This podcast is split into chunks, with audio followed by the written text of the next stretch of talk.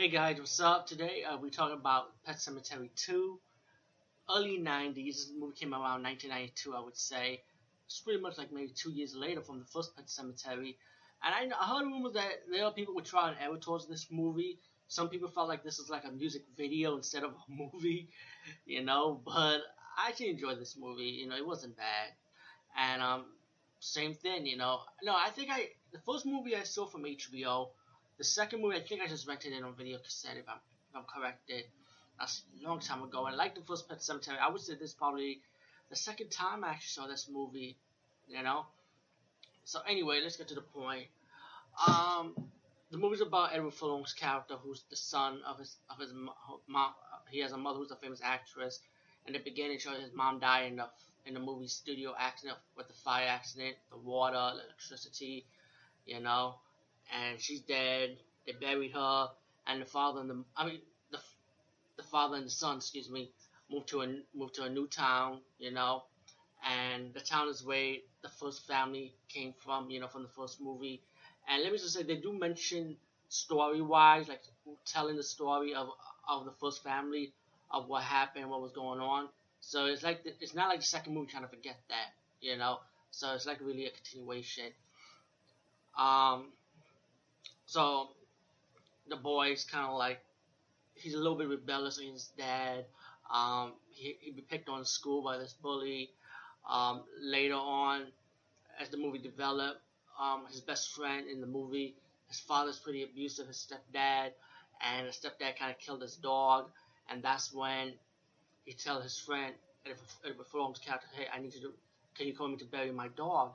And once he buries his dog, the dog's come, coming back from the grave um, Zowie the I think yeah Zowie the dog, and um, later on, as the movie progressed, the kids decided to hang out for Halloween at the cemetery at the pet cemetery, you know, not at, at the cemetery, excuse me, and the abusive father talking to his his woman who's having to be the kid's mom.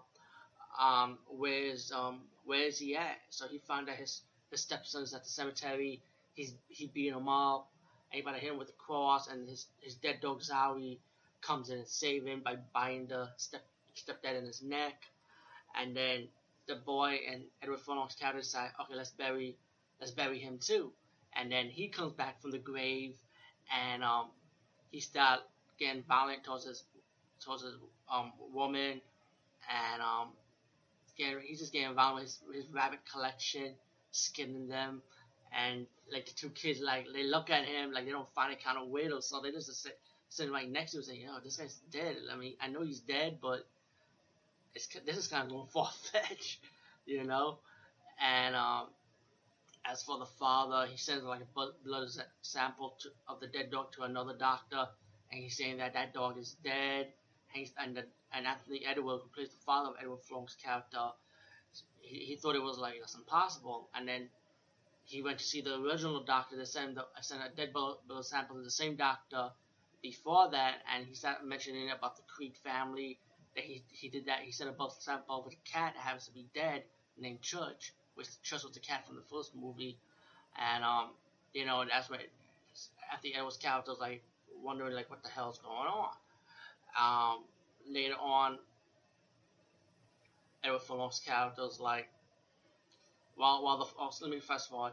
While the stepdad of the best friend of Edward Furlong's character, he's going after his stepson while he saw um while the stepson saw his stepdad killed what killed the bully with the motorcycle, and um and the stepdad's chasing his stepson, and the stepson comes out to his mom, say let's drive out.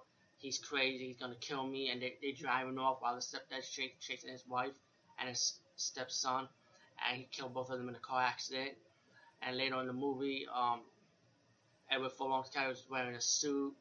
He started telling his dad that I'm, I'm gonna bring like pretty much his, mo- his mom back to life. There's a way of doing it. And Anthony's character, who's the father of Edward Furlong's character, it's like he wants him to like shut up. You know, he's pretty much talking nonsense.